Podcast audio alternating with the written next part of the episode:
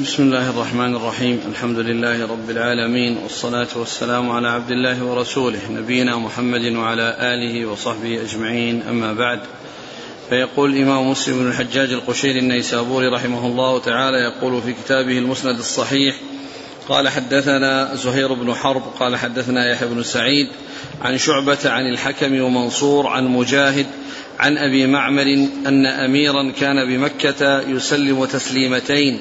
فقال عبد الله أنا علقها. قال الحكم في حديثه إن رسول الله صلى الله عليه وآله وسلم كان يفعله.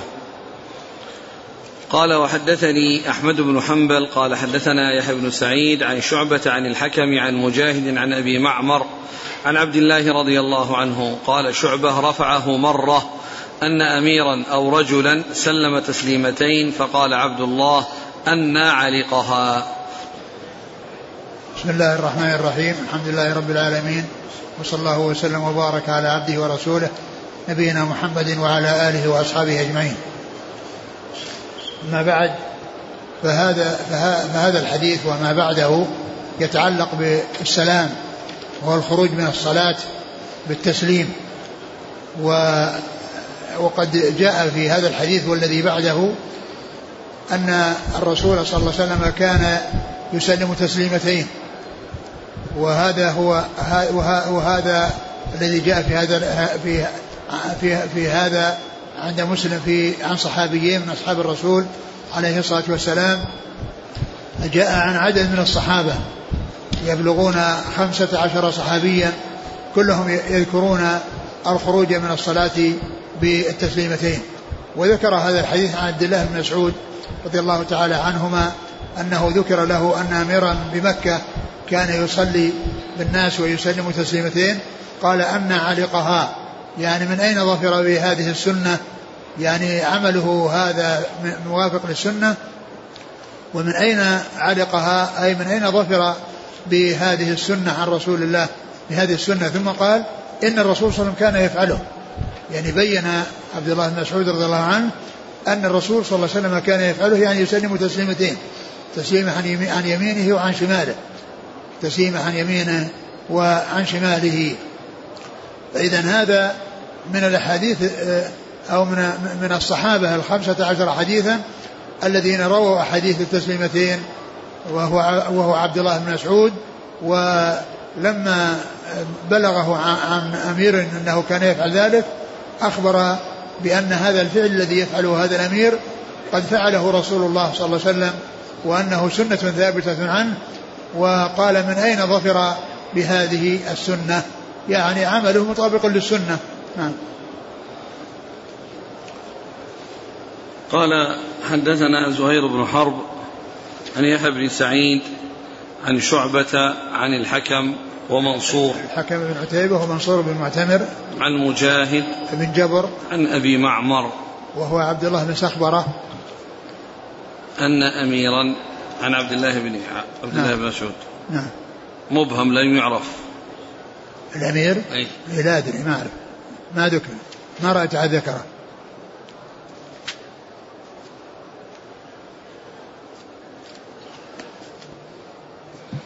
قال وحدثني أحمد بن حنبل عن يحيى بن سعيد عن شعبة عن الحكم عن مجاهد عن أبي معمر. نعم. عن عبد الله نعم. قال وحدثنا إسحاق بن إبراهيم قال أخبرنا أبو عامر العقدي قال حدثنا عبد الله بن جعفر عن إسماعيل بن محمد عن عامر بن سعد عن أبيه رضي الله عنه قال كنت أرى رسول الله صلى الله عليه وسلم يسلم عن يمينه وعن يساره حتى أرى بياض خده ثم ذكر هذا الحديث عن سعد بن أبي وقاص رضي الله عنه وأنه كان يرى رسول الله صلى الله عليه وسلم حين يسلم يسلم تسليما عن يمينه وتسليما عن يساره حتى يعني يرى خده عليه الصلاة والسلام يعني من حصول الالتفات. نعم.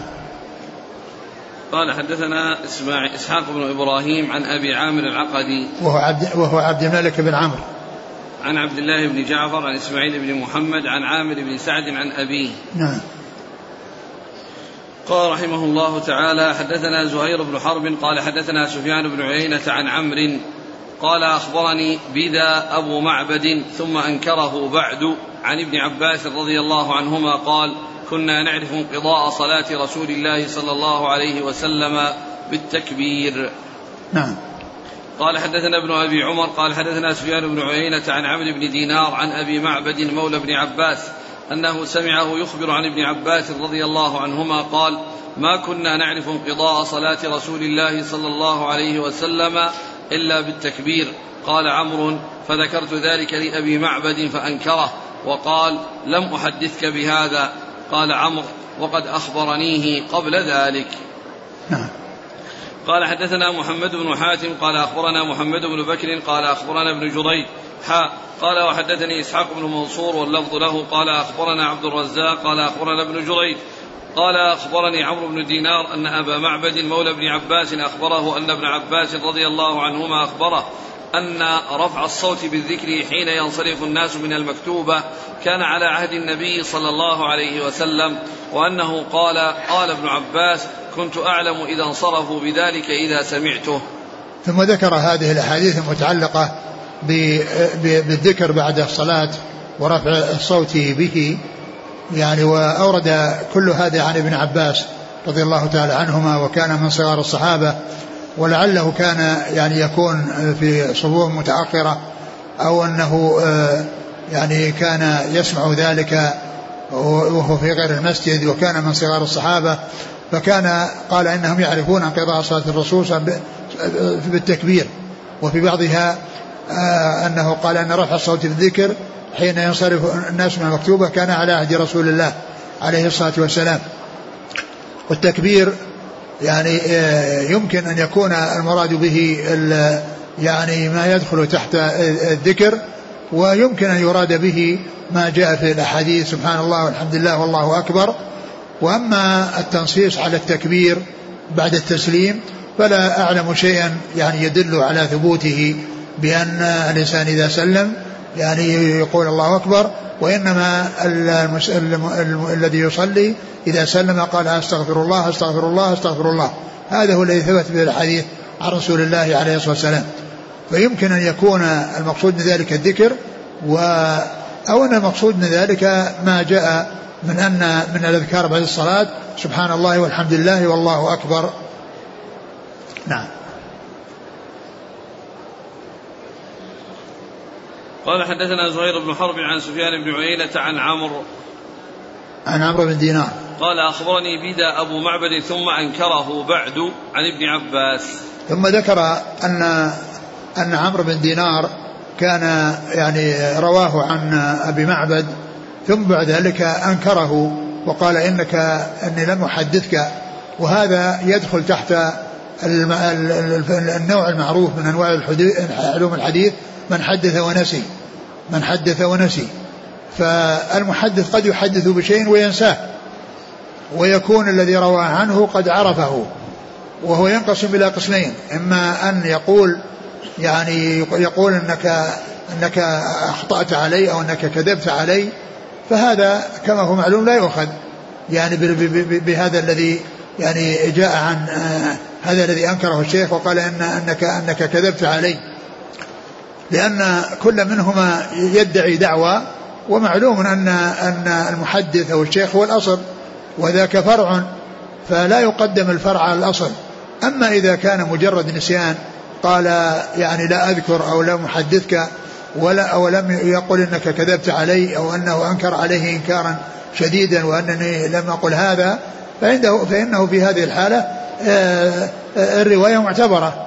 وهو داخل تحت هذا النوع من أنواع الحديث من أنواع الحديث من حدث ونسي فإنه قد يحصل ذلك بأن يحدث الشيخ بشيء ثم بعد ذلك بعد مدة ينساه. فيكون الراوي قد آه، ضبط ذلك وأتقنه ولم ينسه.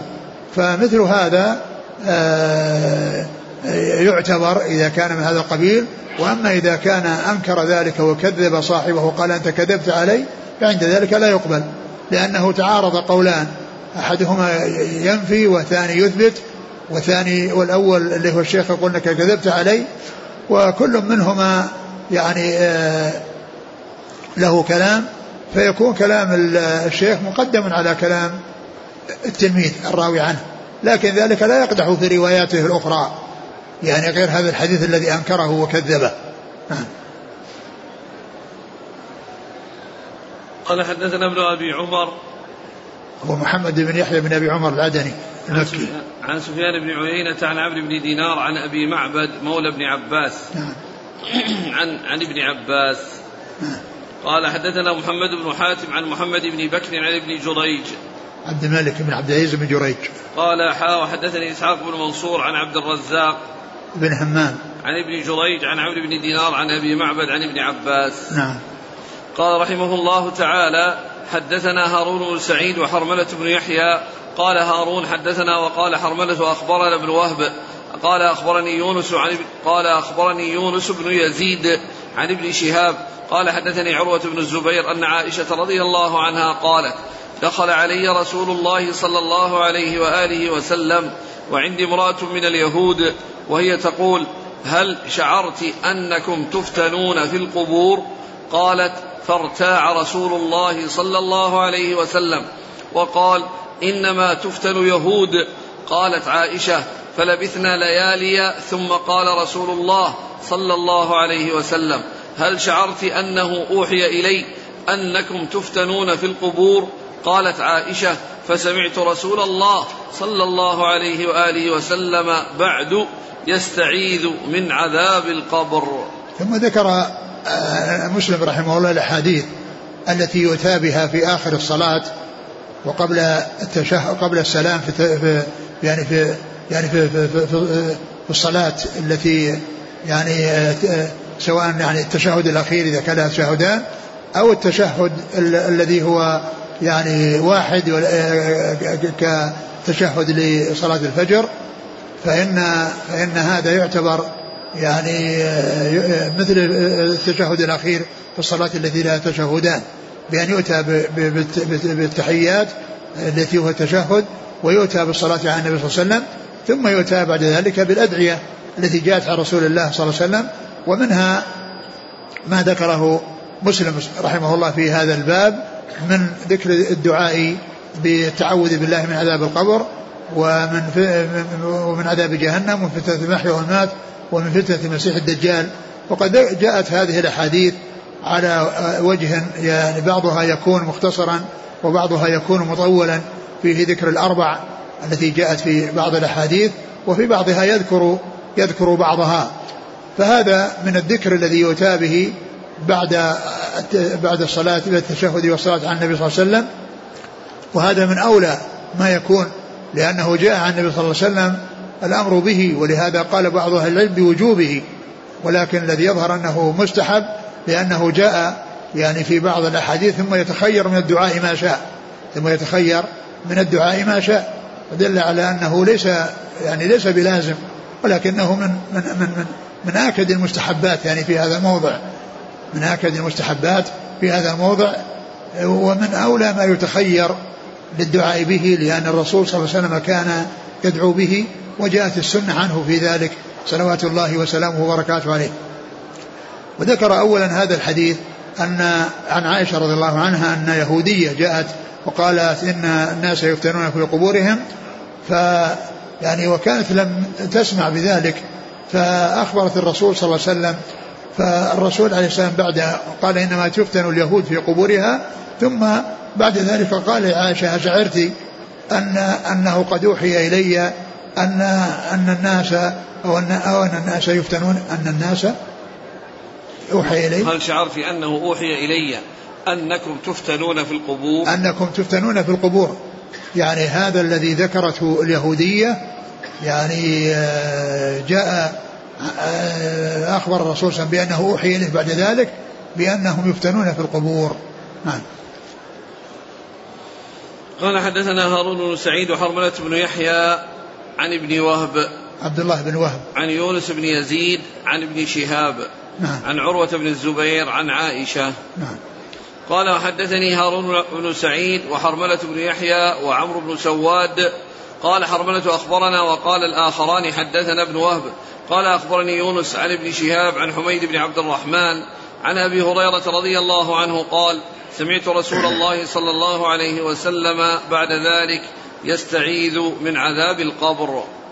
نعم ثم ذكر هذا الحديث أيضا عن أبي هريرة وقال أنه سمع النبي صلى الله عليه وسلم بعد ذلك كان يستعيذ بعذاب القبر يستعيذ من عذاب القبر. نعم. وهذا جاء في أحاديث مع عدد من مما يستعاذ به. نعم. قال حدثنا زهير بن حرب وإسحاق بن إبراهيم كلاهما عن عن جرير. قال زهير حدثنا جرير عن منصور عن أبي وائل عن مسروق عن عائشة رضي الله عنها قالت دخلت علي عجوزان من عجز يهود من, من عجز يهود المدينة. فقالتا إن أهل القبور يعذبون في قبورهم. قالت فكذبتهما. ولم أنعم أن أصدقهما فخرجتا ودخل علي رسول الله صلى الله عليه وسلم فقلت له يا رسول الله إن عجوزين من عجز يهود المدينة دخلتا علي فزعمتا أن أهل القبور يعذبون في قبورهم فقال صدقتا إنهم يعذبون عذابا تسمعه البهائم قالت فما رأيته بعد في صلاة إلا يتعوذ من عذاب القبر. ثم ذكر هذا الحديث عن عائشة رضي الله عنها وأنه جاء إليها عجوزان من عجوز اليهود وقالت إن أنهن يفتنون في القبور وأنها لم تصدقهما وكذبتهما ولم تنعم أن تصدقهما يعني لم تبالي ولم تهتم بكلامهما ولا تفرح بأن تصدقهما. فأخبرت الرسول صلى الله عليه وسلم وقال وقال إن فقال صدقتا إنهم يعذبون عذابا تسمعه البهائم. إن صدقتا إنهما يعذبون بعذاب تسمعه البهائم. وهذا يفيد بأن هذا كان في شرعهم وأن هذا من الشيء الذي كان في شرعهم ولم يبدل. يعني آه يعني هذا الذي ذكرته اليهوديتان كان في شرع في شريعة بني إسرائيل وهو مما لم يبدل. فقال صدقتهما صدقتا ثم قال إن الناس يفتنون. لا فقط. نعم قال إن أهل القبور يعذبون في قبورهم. فزعمت أن أهل القبور يعذبون في قبورهم. قال صدقة إنهم يعذبون عذابا تسمعه البهائم. يعذبون عذابا تسمعه البهائم. وذلك ولا يسمعه المكلفون من الجن والإنس وإنما تسمعه البهائم. والبهائم غير مكلفة. والبهائم غير مكلفة. وهي تسمع يعني هذا وهذا فيه بيان قدرة الله عز وجل وأن هذا العذاب والأصوات التي تصدر من المعذبين في القبور تسمعه البهائم ولا يسمعه ولا يسمعه الناس ولا يسمعه الجن والإنس اللي هم مكلبون. ولكن النبي صلى الله عليه وسلم كان يسمعه. ولهذا جاء في الحديث عنه صلى الله عليه وسلم قال لولا أن لا تدافنوا لدعوت الله أن يسمعكم من عذاب القبر ما أسمع. لولا أن لا تدافنوا لدعوت الله أن يسمعكم من عذاب القبر ما أسمع. نعم. قال حدثنا زهير بن حرب وإسحاق بن إبراهيم عن جرير بن عبد الحميد عن منصور ابن المعتمر عن أبي وائل وهو شقيق بن سلمة عن مسروق ابن الأجدع. عن عائشة. نعم. قال حدثنا هناد بن السري قال حدثنا أبو الأحوص عن أشعث عن أبيه عن مسروق عن عائشة بهذا الحديث وفيه قالت وما صلى صلاة بعد ذلك إلا سمعته يتعوذ من عذاب القبر. نعم.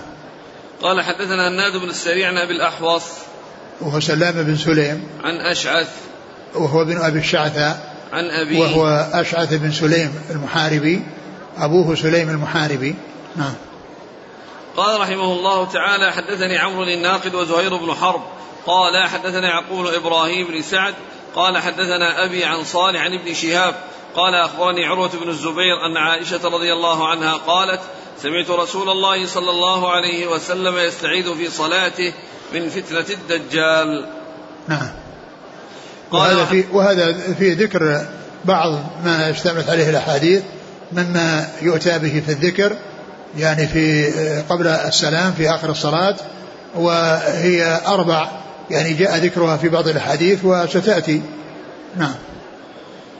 قال حدثنا عمرو الناقد وزهير بن حرب عن يعقوب بن إبراهيم بن سعد عن أبيه عن صالح. بن كيسان. عن ابن شهاب عن عروة عن عائشة. نعم. قال وحدثنا نصر بن علي الجهضمي وابن نمير وأبو كريب وزهير بن حرب جميعا عن وكيع. قال أبو كريب حدثنا وكيع.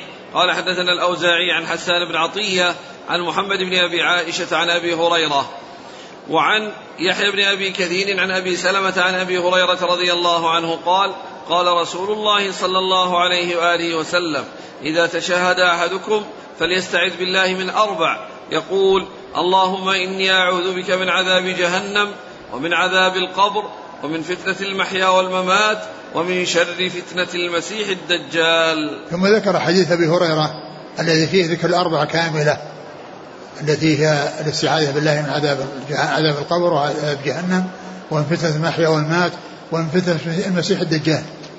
ومن فتنة فتنة الممات هي الفتنة التي تكون في القبور.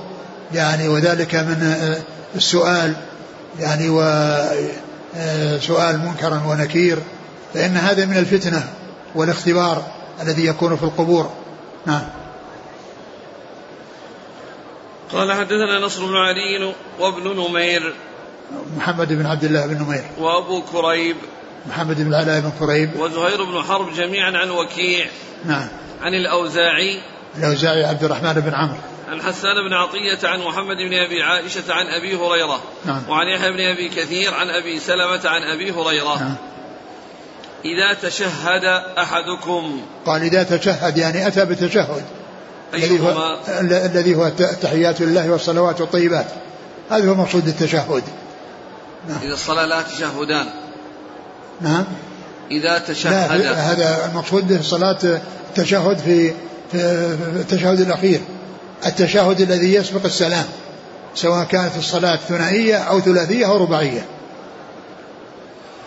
قال حدثنا قال حدثني أبو بكر بن إسحاق قال أخبرنا أبو اليمان قال أخبرنا شعيب عن الزهري قال أخبرني عروة بن الزبير أن عائشة رضي الله عنها زوج النبي صلى الله عليه وسلم أخبرته أن النبي صلى الله عليه وسلم كان يدعو في الصلاة اللهم إني أعوذ بك من عذاب القبر وأعوذ بك من فتنة المسيح الدجال وأعوذ بك من فتنة المحيا والممات اللهم إني أعوذ بك من المأثم والمغرم قالت فقال له قائل ما أكثر ما تستعيذ من المغرم يا رسول الله؟ فقال إن الرجل إذا غرم حدث فكذب ووعد فأخلف. ثم ذكر الحديث عن عائشة عن عائشة. نعم. وفيه يعني زيادة وهو الاستعاذة من المأثم والمغرم. وبين عليه الصلاة والسلام أن الاستعاذة من المغرم وهو الدين الذي يكون على الإنسان أنه يحصل منه أنه يحدث ويكذب ويعد ويخلف. يعني فهذا فهذا هو السبب الذي جعل ال ال ال الذي حصل به الاستعاذة من المغرم لأنه يحصل منه يعني هذه الاتصاف بهذه الصفات الذميمة كونه يعد ويخلف ويحدث ويكذب. نعم.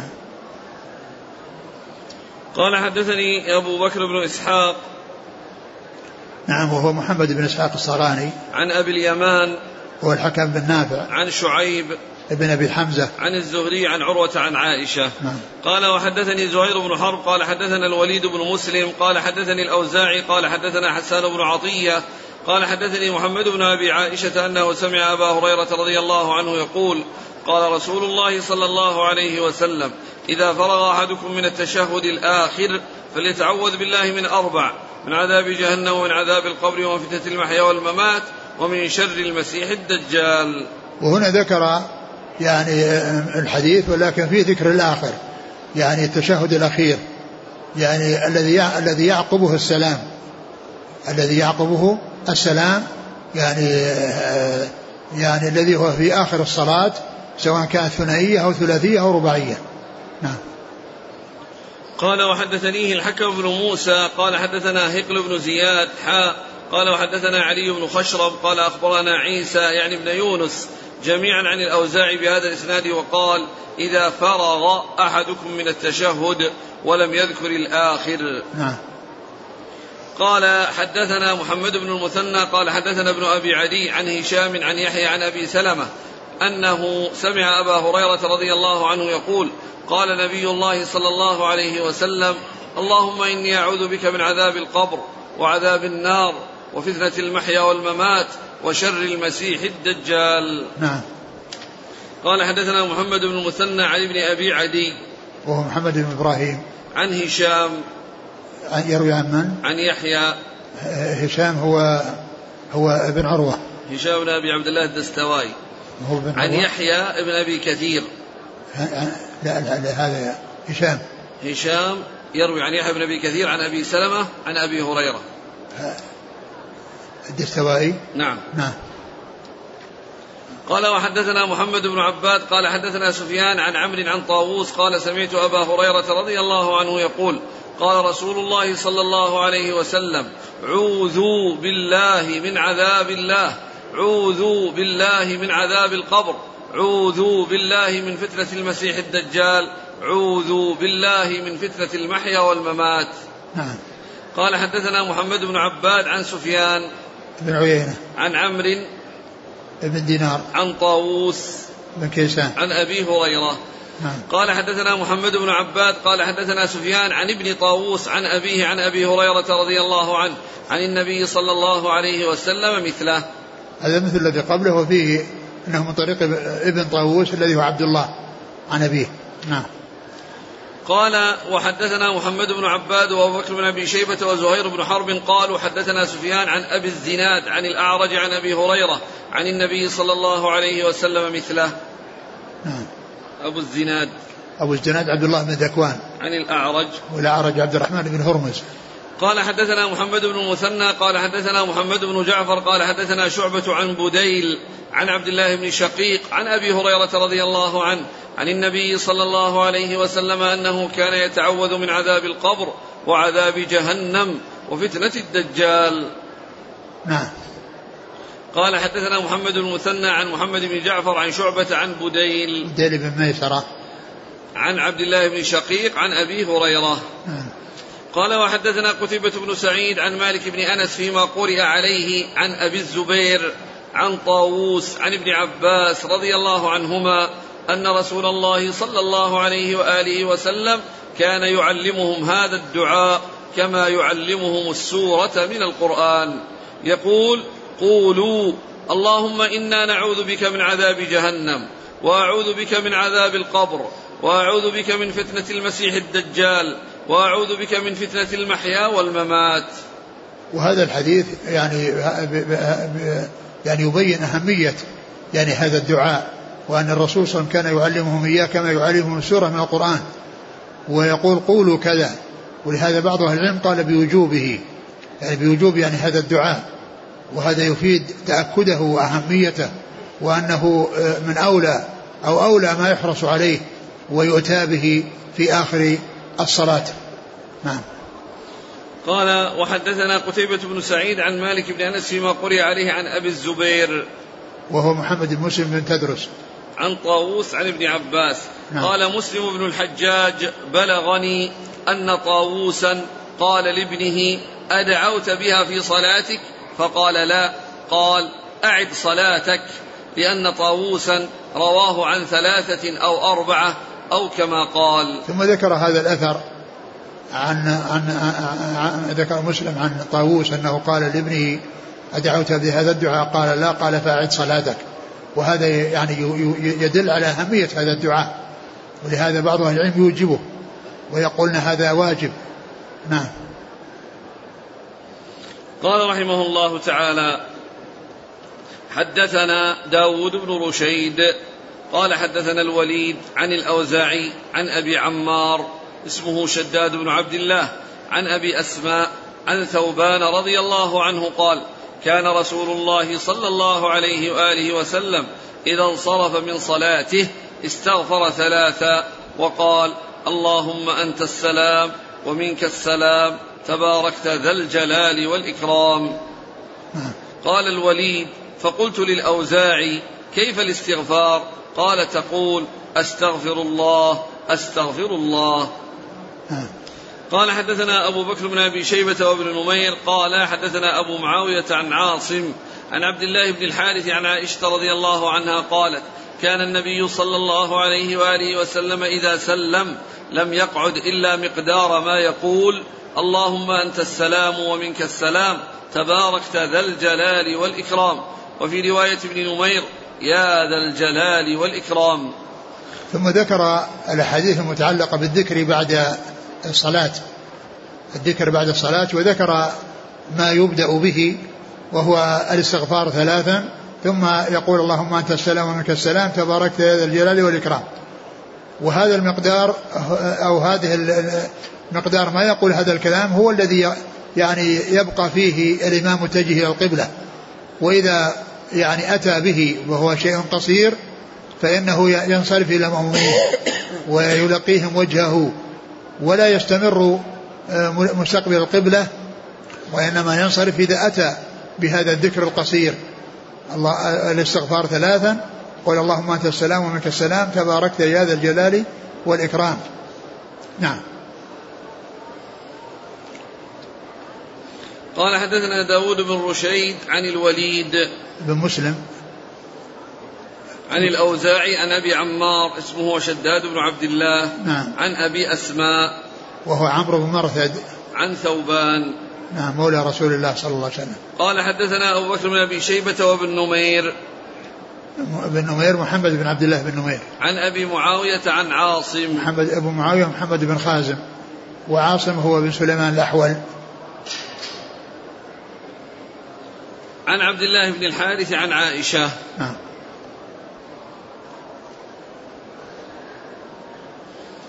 قال وحدثناه ابن نمير قال حدثنا أبو خالد يعني الأحمر عن عاصم بهذا الإسناد وقال يا ذا الجلال والإكرام.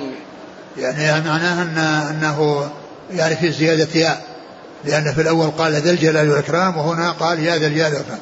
يعني في حذف في حذف ياء النداء وفيه إثباتها. نعم. قال وحدثناه ابن نمير عن أبي خالد يعني الأحمر. أبو خالد هو سليمان بن حيان. قال وحدثنا عبد الوارث ابن عبد الصمد. قال حدثني أبي قال حدثنا شعبة عن عاصم عن عبد الله بن الحارث وخالد. عن عبد الله بن الحارث كلاهما عن عائشة. عن النبي صلى الله عليه وسلم قال بمثله غير أنه كان يقول يا ذا الجلال والإكرام. يعني وهذا مثل الذي قبله إلا أن فيه بدل ذا الجلال والإكرام يا ذا الجلال والإكرام. يعني بإثبات يا النداء. ها. قال حدثني حدثنا عبد الوارث بن عبد الصمد عن أبيه. وهو عبد الصمد بن عبد الوارث. عن شعبة عن عاصم عن عبد الله بن الحارث وخالد. خالد بن الحذاء. خالد بن مهران الحذاء. عن عبد الله بن الحارث كلاهما عن عائشة. نعم. يعني مرة رواه مجتمع ومرة رواه منفرد. لأنه قال عن عاصم عن عبد الله نعم بن الحارث نعم. وخالد. نعم نعم. ثم قال عن عبد الله بن الحارث كلاهما عن عائشة. نعم. قال حدثنا إسحاق بن إبراهيم قال أخبرنا جرير عن منصور عن المسيب بن رافع عن وراد مولى المغيرة بن شعبة قال كتب المغيرة بن شعبة رضي الله عنه إلى معاوية رضي الله عنه أن رسول الله صلى الله عليه وآله وسلم كان إذا فرغ من الصلاة وسلم قال لا إله إلا الله وحده لا شريك له له الملك وله الحمد وهو على كل شيء قدير. اللهم لا مانع لما أعطيت ولا معطي لما منعت ولا ينفع ذا الجد منك الجد. ثم ذكر هذا الحديث عن المغيرة بن شعبة يعني فيما كتبه إلى معاوية بن أبي سفيان رضي الله تعالى عن الجميع. أنه كان إذا صلى وسلم قال لا يعني كان مما يقوله لا إله إلا الله وحده لا شريك له له الملك وله الحمد وهو على كل شيء قدير. اللهم لا مانع لما أعطيت ولا معطي لما منعت ولا ينفع ذا الجد منك الجد. وسبق أن مر بنا ذكر ولا ينفع ذا الجد منك الجد في الأدعية بعد الركوع بعد الرفع من الركوع وأن قوله ولا ينفع ذا الجد منك الجد المقصود بالجد الحظ والنصيب والمعنى لا ينفع صاحب الحظ حظه عندك وإنما ينفعه العمل الصالح.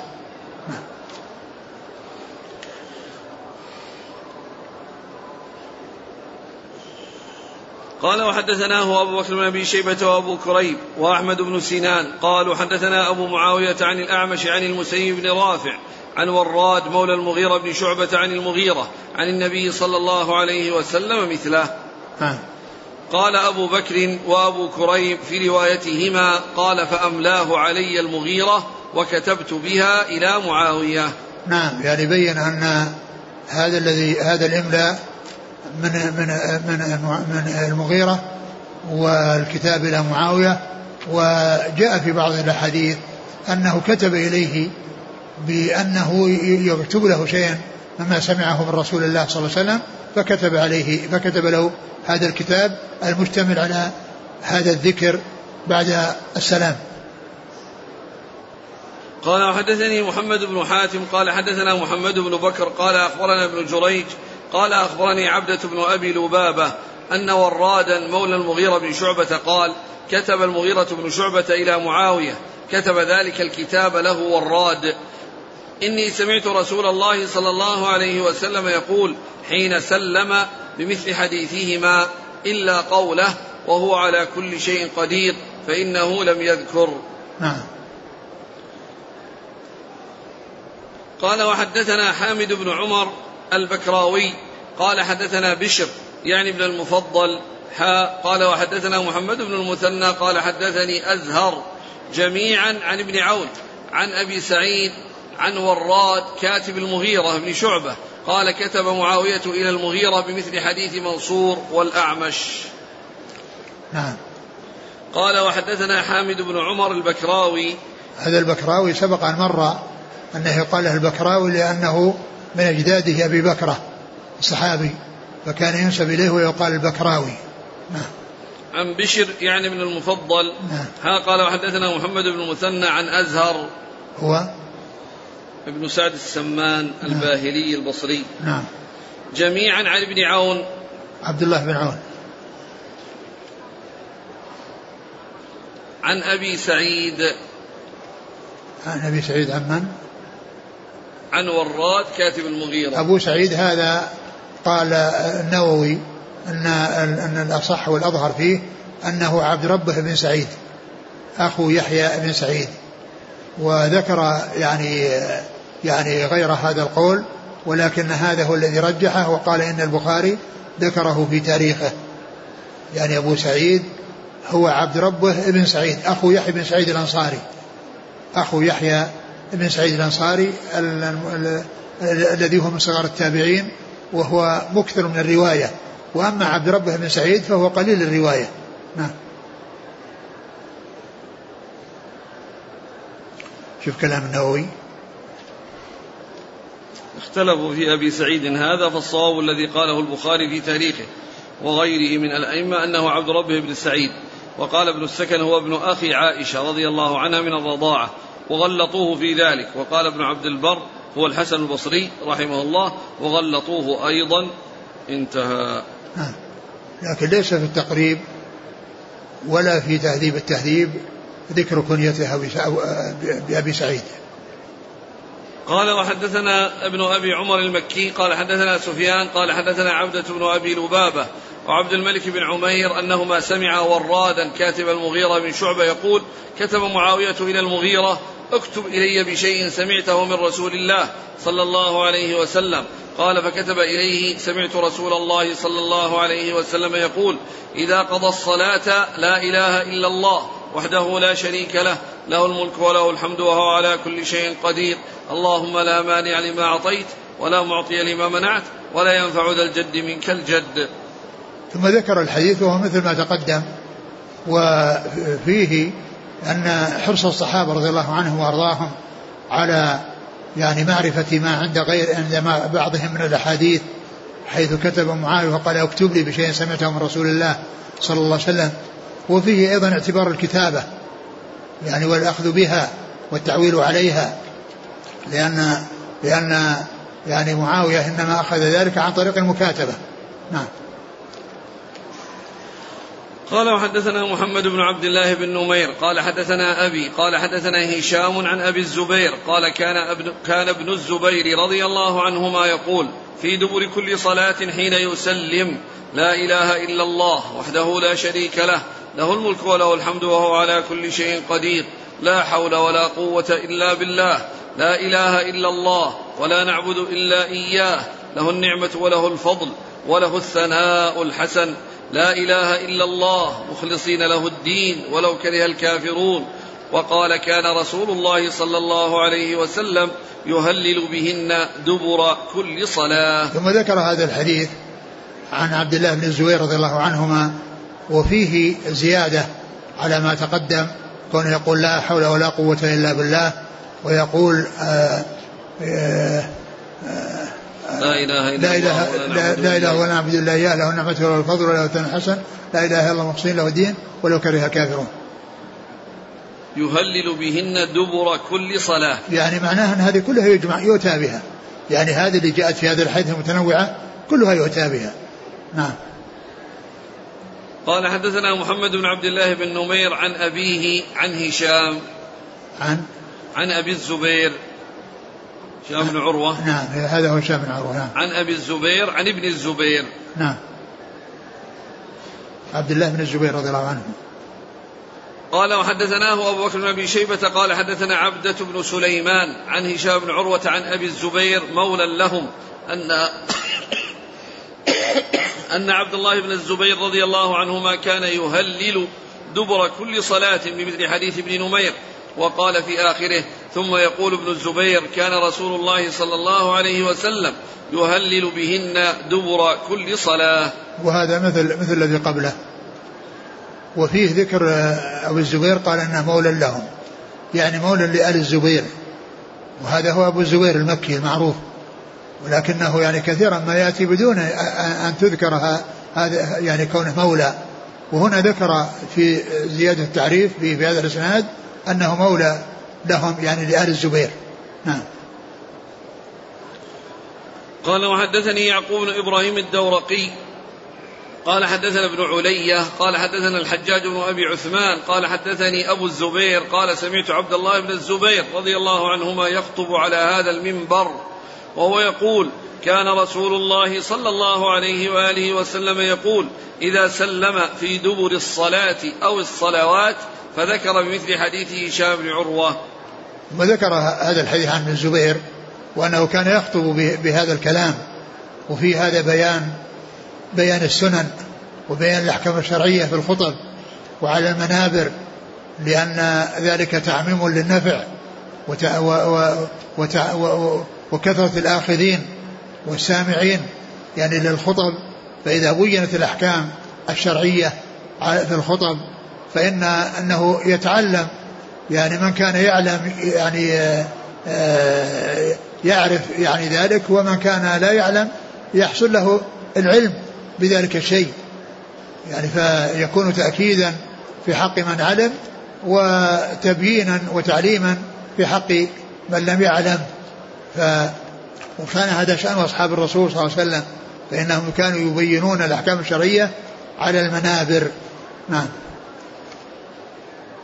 ولهذا كان عمر بن الخطاب رضي الله عنه ما يتعلق بالتشهد كان يذكر التشهد يعني وهو على وهو على المنبر يعلمهم يعلم الناس إياه. الذي قال فيها التحيات لله والصلوات التحيات لله والصلوات الطيبات السلام عليك أيها النبي. وكان يقول السلام عليك أيها النبي. يعني بالخطاب. وهذا يدل على آه أن أنه يؤتى بهذا في في في, في حياته وبعد وفاته. لأن عمر كان يعلمهم ذلك. وقد جاء عن ابن مسعود رضي الله عنه كما في صحيح البخاري أنهم كانوا في حياته يقولون السلام عليك أيها النبي وبعد وفاته يقولون السلام على النبي. وكل منهما صحيح. فإن ابن مسعود أخبر بهذا وعمر رضي الله عنه يخطب به على المنبر ويعلم الناس وفيه السلام عليك أيها النبي. وهو, وهو, وهو في موطأ الإمام مالك. نعم.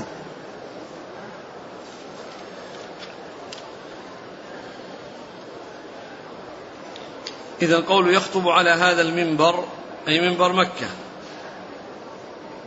ابن ليس منبر المدينة. نعم ابن الزبير هو مكي. ابن الزبير مكي. يمكن غالبا أنه في مكة.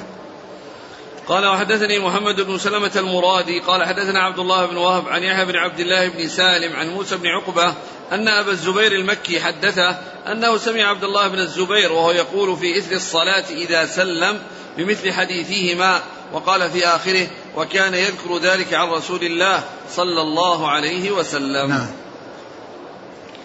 قال حدثنا عاصم بن النضر التيمي قال حدثنا المعتمر قال حدثنا عبيد الله قال وحدثنا قتيبة بن سعيد قال حدثنا ليث عن ابن عجلان كلاهما عن سمي عن أبي صالح عن أبي هريرة رضي الله عنه وهذا حديث قتيبة. أن فقراء المهاجرين أتوا رسول الله صلى الله عليه وسلم فقالوا ذهب أهل الدثور بالدرجات العلى والنعيم المقيم.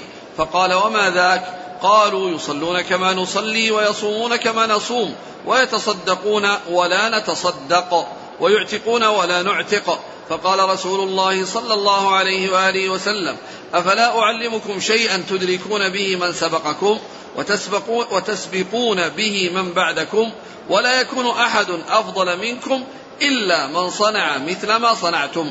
قالوا بلى يا رسول الله قال تسبحون وتكبرون وتحمدون دبر كل صلاة ثلاثا وثلاثين مرة. قال أبو صالح فرجع فقراء المهاجرين إلى رسول الله صلى الله عليه وسلم فقالوا سمع إخواننا أهل الأموال بما فعلنا ففعلوا مثله. فقال رسول الله صلى الله عليه وسلم ذلك فضل الله يؤتيه من يشاء. وزاد غير قتيبة في هذا الحديث عن الليث عن ابن عجلان قال سمي فحدثت بعض أهلي هذا الحديث فقال وهمت. إنما قال تسبح الله ثلاثا وثلاثين وتحمد الله ثلاثا وثلاثين وتكبر الله ثلاثا وثلاثين. فرجعت إلى أبي صالح فقلت له فقلت له ذلك.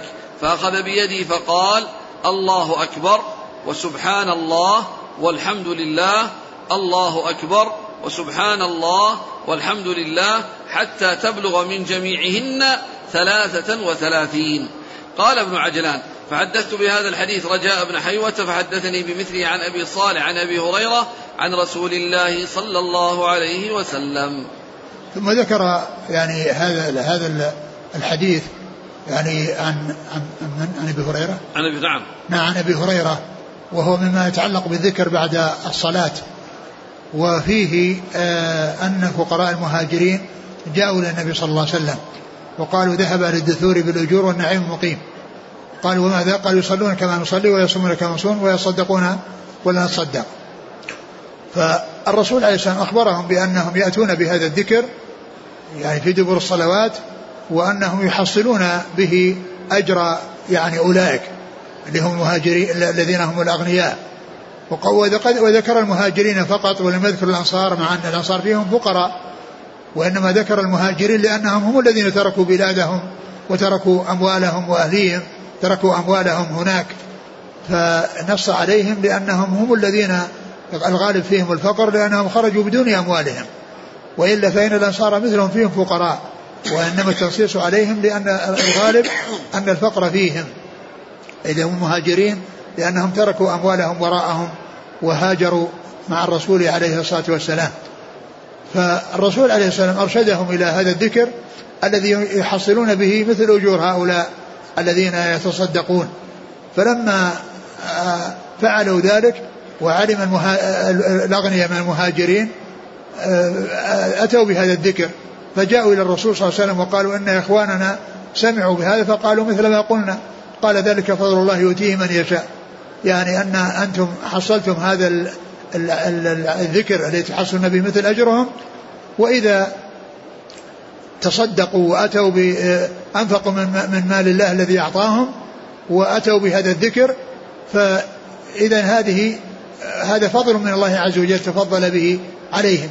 ولكن هؤلاء حصلوا هذا الأجر العظيم الذي يكون مثل أجور أولئك الذين هم أصحاب الأموال والذين جمعوا بين بين التصدق وبين الذكر ذلك فضل الله عز وجل جمع فيه جمع به آه، آه، لهؤلاء الأغنياء من المهاجرين. نعم. تسبحون وتكبرون وتحمدون دبر كل صلاة ثلاثة وثلاثين ثلاثة وثلاثين يعني يعني أن هذه الكلمات الثلاث يؤتى بها ثلاثا وثلاثين مرة. نعم. بينما أبو صالح فهمها بتقديم والتأخير فهمها أنها من جميعها ثلاثة وثلاثين كيف شو؟ إيش قال أبو صالح؟ إيش قال أبو صالح؟ يقول سمي فحدثت بعض أهل هذا الحديث فقال وهمت إنما قال تسبح الله 33 وتحمد الله 33 وتكبر الله 33 فرجعت إلى أبي صالح فقلت له ذلك فأخذ بيدي فقال الله أكبر وسبحان الله والحمد لله الله أكبر وسبحان الله والحمد لله حتى تبلغ من جميعهن ثلاثة وثلاثين. هذا هو نفسه. أقول نفس نفس الكلام بس أنه جمع بينها. يعني سبحان الله والحمد لله والله أكبر ثم يكررها ثلاثا وثلاثين. لكن سيأتي يعني ذكر العشر. من هذا وعشر من هذا وعشر من هذا. قوله ثلاثا وثلاثين مرة قيل معناه يكون جميعها ثلاثا وثلاثين مرة. يعني لكن الأظهر أن كل واحد من الأذكار يكون ثلاثا وثلاثين. إيش إيش لكن؟ لكن؟ لكن الأظهر أن كل واحد من الأذكار يكون ثلاثا وثلاثين. أي نعم وهذاك الكلام؟ يعني لكن أبو صالح لما أخذ بيد سمي فقال له الله أكبر وسبحان الله والحمد لله. الله أكبر وسبحان الله والحمد لله حتى تبلغ من جميعهن 33 كلها. إيه. يعني 11 11 11 لا لا. لا حتى هذا فهم أبي صالح. قال حتى حتى تبلغ إيش؟ من جميعهن ثلاثة وثلاثين. يمكن, يمكن لكن سيأتي حديث آخر في ذكر عشر وعشر. نعم لكن كما هو معلوم اللي فيه الكمال وفيه الزيادة يعني هو الأولى بالأخذ. قال حدثنا عاصم بن النضر التيمي عن المعتمر. ابن سليمان عن عبيد الله بن عمر العمري. ها قال وحدثنا قتيبة بن سعيد عن ليث بن سعد. عن ابن عجلان. محمد بن عجلان. كلاهما عن سمي. مولى أبي بكر بن حارث بن هشام. عن أبي صالح. ذكوان السمان. عن أبي هريرة. نعم. قال وحدثني قال ابن عجلان فحدثت بهذا الحديث رجاء بن حيوة فحدثني بمثله عن أبي صالح عن أبي هريرة. نعم. قال وحدثني أمية بن بسطام العيشي قال حدثنا يزيد بن زريع قال حدثنا روح عن سهيل عن أبيه عن أبي هريرة رضي الله عنه عن رسول الله صلى الله عليه وسلم أنه قالوا يا رسول الله ذهب أهل الدثور بالدرجات العلى والنعيم المقيم بمثل حديث قتيبة عن الليث إلا أنه أدرج في حديث أبي هريرة قول أبي صالح ثم رجع فقراء المهاجرين إلى آخر الحديث وزاد في الحديث يقول سهيل إحدى عشرة إحدى عشرة. فجميع ذلك كله ثلاثة وثلاثون. أي نعم هذا هو الذي فيه التفصيل وأنه إحدى عشرة يعني من سبحان الله وإحدى عشرة من الحمد لله وإحدى عشرة من الله أكبر فيكون المجموع ثلاثا وثلاثين. لكن كما هو معلوم ال ال الشيء الزائد أو الشيء الأكمل هو هو, هو, هو الأولى بأن يؤتى به. نعم قال حدثني أمية بن بسطام العيشي عن يزيد بن زريع عن روح هو؟ ابن القاسم نعم. عن سهيل عن أبيه صالح أبو صالح. عن أبي هريرة. نعم. قال وحدثنا الحسن بن عيسى قال أخبرنا ابن المبارك قال أخبرنا مالك بن مغول قال سمعت الحكم بن عتيبة يحدث عن عبد الرحمن بن أبي ليلى عن كعب بن عجرة عن رسول الله صلى الله عليه وسلم. قال معقبات لا يخيب قائلهن أو فاعلهن دبر كل صلاة مكتوبة. ثلاث وثلاثون تسبيحة وثلاث وثلاثون تحميدة وأربع وثلاثون تكبيرة. ثم ذكر هذا الحديث عن كعب بن عجرة قال معقبات لا يخيب قائلهن. يعني معقبات يعني آه، ذكر يؤتى به عقب الصلاة. لا يخيب قائلهن ثم بين أنه دبر كل صلاة. وسبق أن مر في حديث الدثور حديث أهل الدثور وهذا الحديث ذكر الدبر. والمقصود من ذلك ما كان بعد الصلاة. وفي آه، بعض الأحاديث يعني يأتي ذكر الدبر ويراد به ما قبل السلام يعني في آخر الصلاة. والدبر يطلق على آخر الشيء وعلى ما يلي آخر الشيء. يطلق إطلاقين على آخر الشيء وهذا مثل ما يأتي في الأحاديث أنه يقول في دبر الصلاة اللهم أني على ذكرك وشكرك وحسن عبادتك. وكذلك ما يلي آخر الشيء الذي هو بعد السلام كحديث أهل الدثور حديث الدثور أهل الدثور وحديث معقبات لا يخيب قائلهن آه، آه، دبر كل صلاة أن يقول يعني هذه هذه هذه الأذكار. نعم. لكن هنا 34 تكبير. نعم. أضاف 34 يعني تمام المئة الله أكبر. يعني فتكون الأكبر 34 والباقي وسبحان الله 33 والحمد لله 33 قال حدثنا الحسن بن عيسى عن ابن المبارك. عبد عبد الله بن مبارك. قال حدثنا الحسن بن عيسى عن ابن المبارك. عبد الله بن مبارك. عن مالك بن مغول عن الحكم بن عتيبة عن عبد الرحمن بن أبي ليلى عن كعب بن عجرة. نعم. قال حدثنا نصر بن علي الجهضمي قال حدثنا أبو أحمد قال حدثنا حمزة الزيات عن الحكم عن عبد الرحمن بن أبي ليلى عن كعب بن عجرة رضي الله عنه عن رسول الله صلى الله عليه وآله وسلم أنه قال معقبات لا يخيب قائلهن أو فاعلهن ثلاث وثلاثون تسبيحة وثلاث وثلاثون تحميدة وأربع وثلاثون تكبيرة في دبر كل صلاة. نعم وهذا مثل ما قبله. قال حدثنا نصر بن علي الجهضمي عن أبي أحمد. محمد بن عبد الله بن الزبير الزبيري الزبيري عن حمزة الزيات. نعم. عن الحكم عن عبد الرحمن بن أبي ليلى عن كعب بن عجرة. نعم. قال حدثنا محمد بن حاتم. قال حدثنا أسباط بن محمد. قال حدثنا عمرو بن قيس الملائي عن الحكم بهذا الإسناد مثله. نعم. قال حدثني عبد الحميد بن بيان الواسطي. قال أخبرنا خالد بن عبد الله عن سهيل عن أبي عبيد المذحجي. قال مسلم أبو عبيد مولى سليمان بن عبد الملك عن عطاء بن يزيد الليثي عن أبي هريرة رضي الله عنه عن رسول الله صلى الله عليه وسلم. من سبح الله في دبر كل صلاة ثلاثا وثلاثين وحمد الله ثلاثا وثلاثين وكبر الله ثلاثا وثلاثين فتلك تسعة وتسعون وقال تمام المئة لا إله إلا الله وحده لا شريك له له الملك وله الحمد وهو على كل شيء قدير غفرت خطاياه وإن كانت مثل زبد البحر. ثم ذكر هذا الحديث عن أبي هريرة وفيه أن أن الثلاثة أن ذكر التسبيح والتحميد والتكبير 33 الذي مر في بعض الأحاديث جاء في هذا الحديث أن تمام المئة أن يقال لا إله إلا الله وحده لا شريك له له الملك وله الحمد وهو على كل شيء قدير. يعني فيكون يعني مئة ومر أيضا 34 يقول الله أكبر فيكون مئة. وقد جاء في بعض الأحاديث أنه يقول سبحان الله والحمد لله ولا إله إلا الله والله أكبر أربع مرات فتكون مئة. فيكون يعني هذه الأحاديث فيها ذكر ذكر المئة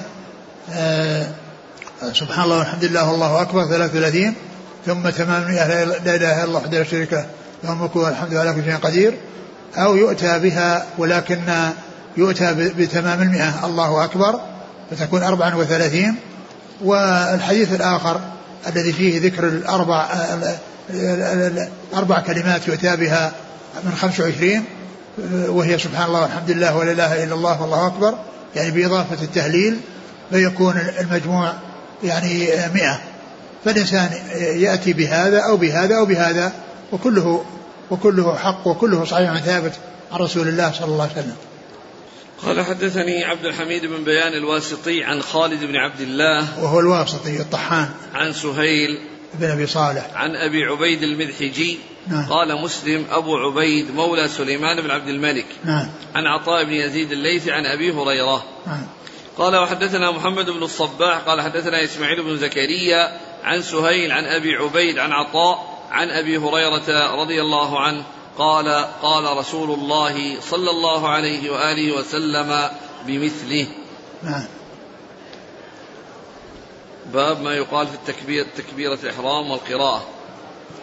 والله تعالى أعلم وصلى الله وسلم وبارك على عبده ورسوله نبينا محمد وعلى آله وأصحابه أجمعين. جزاكم الله خيرا وبارك الله فيكم ألهمكم الله الصواب ووفقكم للحق. شفاكم الله وعافاكم ونفعنا الله ما سمعنا. غفر الله لنا ولكم وللمسلمين أجمعين. آمين. أحسن الله إليك الشيخ محمد أو الشيخ محمد نعم الشيخ محمد علي آدم في كتابه البحر المحيط الثجاج. يقول اعلم أن للعرب طريقة مشهورة اصطلحوا عليها في عقود الحساب وهي أنواع آحاد وعشرات وألوف. وقد بين ذلك العلامة الفقيه الحنفي محمد أمين المعروف بابن عابدين رحمه الله في رسالته رفع التردد. وخلاصة ما ذكره فيها أن للواحد ضم الخنصر إلى أقرب ما يليه من باطن الكف ضما محكما. أقول هذا أقول هذا طويل ولكن ذكرت لكم أن الصنعاني في سبل السلام شرح بلوغ المرام عند حديث فعقد 53 ذكر هذه الطريقة نحن بناخذ بس ثلاثة ثلاث بس ثلاثة إيش؟ نريد أن نعرف ثلاثة ثلاثة أيوه نعم كيف ثلاثة بس؟ واحد اثنين وثلاثة بس إيش قال؟ قال لأنه هو نفسه يعني هذا اللي, اللي ضم الثلاثة ووضع الإبهام على الوسطى فهذا هو الذي قال 53 لكن قوله ضم الخنصر إلى أقرب ما يليه من باطن الكف ضما محكما. يعني كأنه يقرب الخنصر إلى أقرب شيء. إيه يعني معناه يضمه ضم شديد يعني. نعم. طيب وللاثنين ضم البنصر معها كذلك. أيوة. وللثلاثة ضمها مع الوسطى كذلك. نعم. نعم هذه ثلاث ثم يأتي عليك الباقي. نظمها الشيخ رحمة الله عليه أو وفقه الله. نظم القصص كلها؟ نعم. كله كثير هذا؟ كله. ما شاء الله. فقال بس البيت الأول يا سائلا كيفية الحساب للعرب العرباء خذ جوابي. ثم قال تسعة آلاف وتسعمائة فاحفظ تنا المقام خير الفئة. تسعة آلاف وتسعمائة؟ هذا آخر شيء. نعم. آخر بيت. نعم. يقول أحسن الله إليك هل من السنة إذا سلم أن يلتفت حتى يرى من خلفه خده؟ أم يكفي من بجانبه؟ لا اللي في جانبه يقول هل من مات؟ و... والذي والذي وراءه يعني يرى خده إذا كان عليه عمامة. أقول إذا التفت اللي وراه يرى خده لكن إذا كان عليه عمامة يعني مثل هذا القطر اللي معنا الآن يعني ما يراه إلا اللي بجواره هل من مات فقد سلم بفتنة الدجال؟ هل إيش؟ من مات. لا شك إن من مات نسلم فتنة الدجال. لأن الدجال إنما يكون في آخر الزمان والذين يفتنون به آخر الزمان. يقول أحسن الله إليكم شيخنا الفاضل من بريطانيا يسأل هل يجوز تصوير الأضرحة؟ ولو كانت لبعض الصحابة فإن بعضهم يعقد برنامجا للتحدث عن سيرة صحابي ثم يذهب في البرنامج إلى قبره. ويتحدث عنه عن فضل هذا الصحابي وقد يكون قبره ضريح. أصلا البناء على القبور لا يسوغ وقد جاءت الشريعة بتحريمه.